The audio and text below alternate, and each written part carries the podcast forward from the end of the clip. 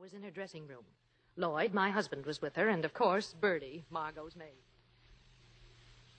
Good morning, Sharon.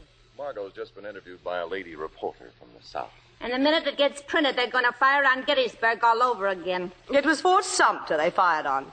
Bertie, where's my cold cream? Lloyd, honey, be a playwright with guts. Write me a play about a nice, normal woman who just shoots her husband.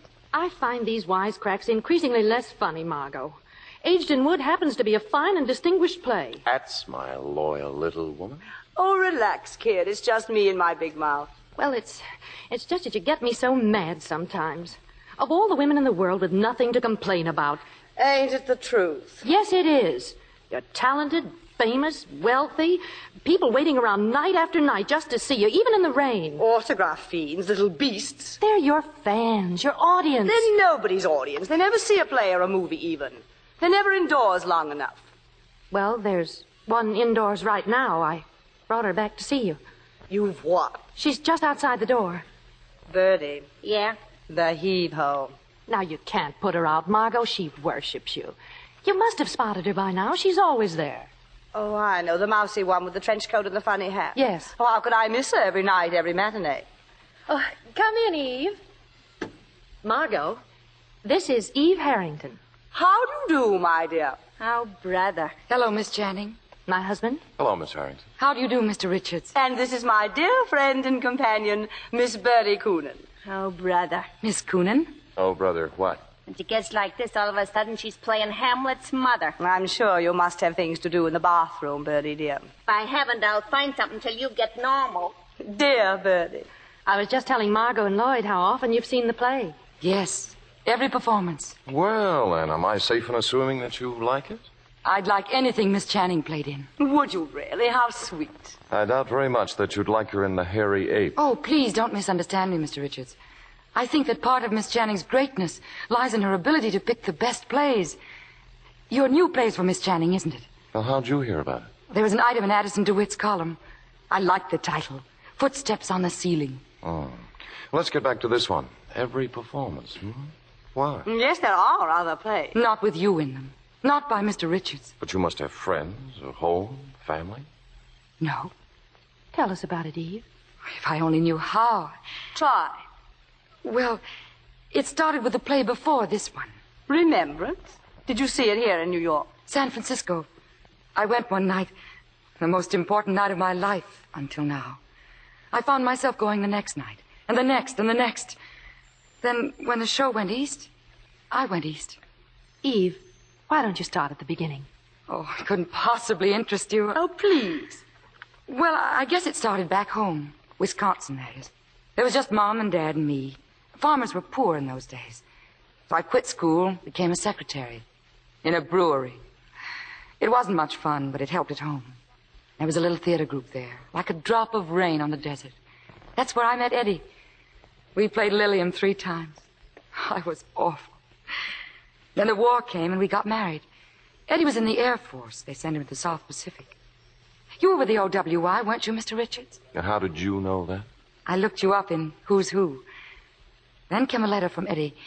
He had a leave coming up. And I went to San Francisco to meet him. Eddie wasn't there. They forwarded the telegram, the one from Washington, to say that Eddie wasn't coming at all. That Eddie was dead. I decided to stay in San Francisco. I found a job and his insurance helped. And there were theaters in San Francisco. And then one night, Margot Channing came to play in Remembrance. And, well, here I am. What a story. Everything but the bloodhound snapping at her rear end. Bertie, there are some human experiences that do not take place in a vaudeville house, and that even an ex fifth rate vaudevillian should understand and respect. I want to apologize for Bertie. Sorry, it's just my way of talking. Oh, you didn't hurt my feelings, Miss Coonan. Call me Birdie. Oh, hiya, Mr. Sampson. Hi, Bertie. For your information, Margot, my plane takes off in 47 minutes. And how do I find you? Not ready yet and looking like a junkyard. Thank you so much. Does my career mean nothing to you? Have you no human consideration? Show me a human, and I might have. Oh, Bill. The airlines have clocks even if you haven't. I start shooting a week from Monday. Bill. I'm a junkyard. Bill, this is Eve Harrington. Hi. My wonderful junkyard. The mystery and dreams you find in a junkyard. Heaven help me, I love a psychotic. Oh, hello. What's your name? Eve, Eve Harrington. You've already met. Hmm? Where? Oh, Eve, you're not going. I think I'd better. It's been. I- I can hardly find the words to say how it's been. Thank you. No, no, don't go. Well, the four of you must have so much to say to each other with Mr. Sampson leaving. No, no, stick around. Tell you what, we'll put Stanislavski on his plane, you and I, and then go somewhere and talk. Well, if I'm not in the way. I'll shower and dress. I won't be a minute. Oh, Lloyd, we've got to go. Yeah. Uh, good luck, genius. Geniuses don't need luck. I do. No, we're not worried about you. Good night, Eve. I hope to see you again soon. I'll be at the old stand tomorrow matinee. This time, as a friend. I'll never forget this night as long as I live, Mrs. Richards. And I'll never forget you for making it possible. I can't remember why Lloyd and I had to leave, but I do remember that as we left, Eve started talking to Bill. So you're going to Hollywood, Mr. Sampson. Just for one picture. Why? I just wondered Just wondered what? why you'd want to go out there. I mean, uh, when a man's the best and most successful young director in the theater. The theater. What book of rules says the theater exists only in New York? Listen, Junior, and learn. yes? Do you want to know, want to know what the theater is? The flea circus. Also opera, rodeos, carnivals, ballets, Indian tribal dances, Punch and Judy, a one-man band. Wherever there's magic and make-believe in an audience, there's theater. From Donald Duck to Eleanor Doozer. All theater. You don't have to understand them all. You don't like them all. Why should you? The theater's for everybody, you included, but not exclusively. So don't approve or disapprove. It may not be your theater, but it's theater for somebody somewhere. I just asked a simple question. And I shut my mouth up. Nothing personal, Junior. Margot, I'm leaving here in exactly three seconds. So am I, if I can find my coat. It's right where you left it. Oh. Any messages for Tyrone Power, Bertie? Just give him my phone number. Kill the people, Mr. Sampson. Thanks, Bertie. You got the key, Bertie. I ain't forgot it yet. I'll see you at home in an hour. Eve, where are you going, dear? You don't really want me tagging Oh, along. now don't be silly. This way. It's quicker if we cut across the stage.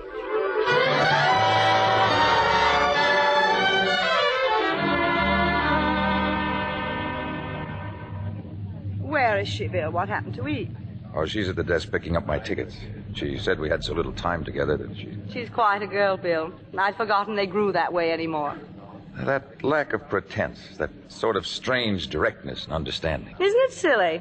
Suddenly I've developed a big protective feeling toward her. A lamb loose in our big stone jungle. Bill, take care of yourself out there. I understand they have the Indians pretty well in hand. Don't get stuck on some glamour puss. I'll try. You're not such a bargain, you know. You're a setup for some gorgeous, wide-eyed young babe. How childish are you going to get before you stop it? I don't want to be childish. I'd settle for just a few years. And cut that out right now. Am I going to lose you, Bill?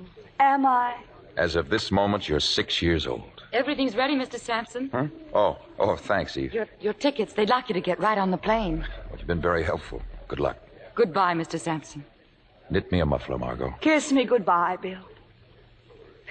Call me when you get in. On the hour. Hey, Junior, keep your eye on her. She's a loose lamb in a jungle.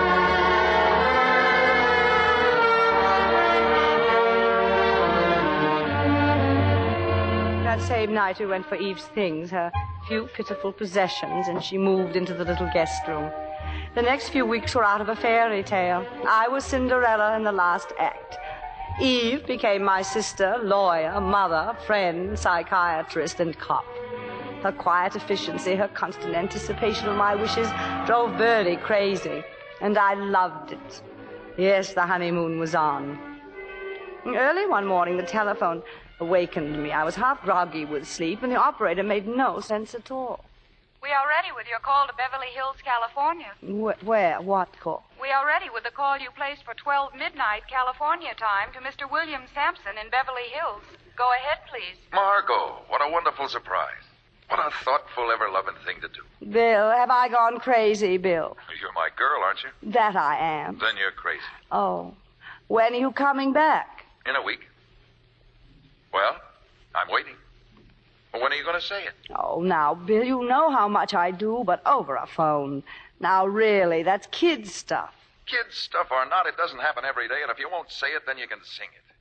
Sing it. Sure, like the Western Union boys.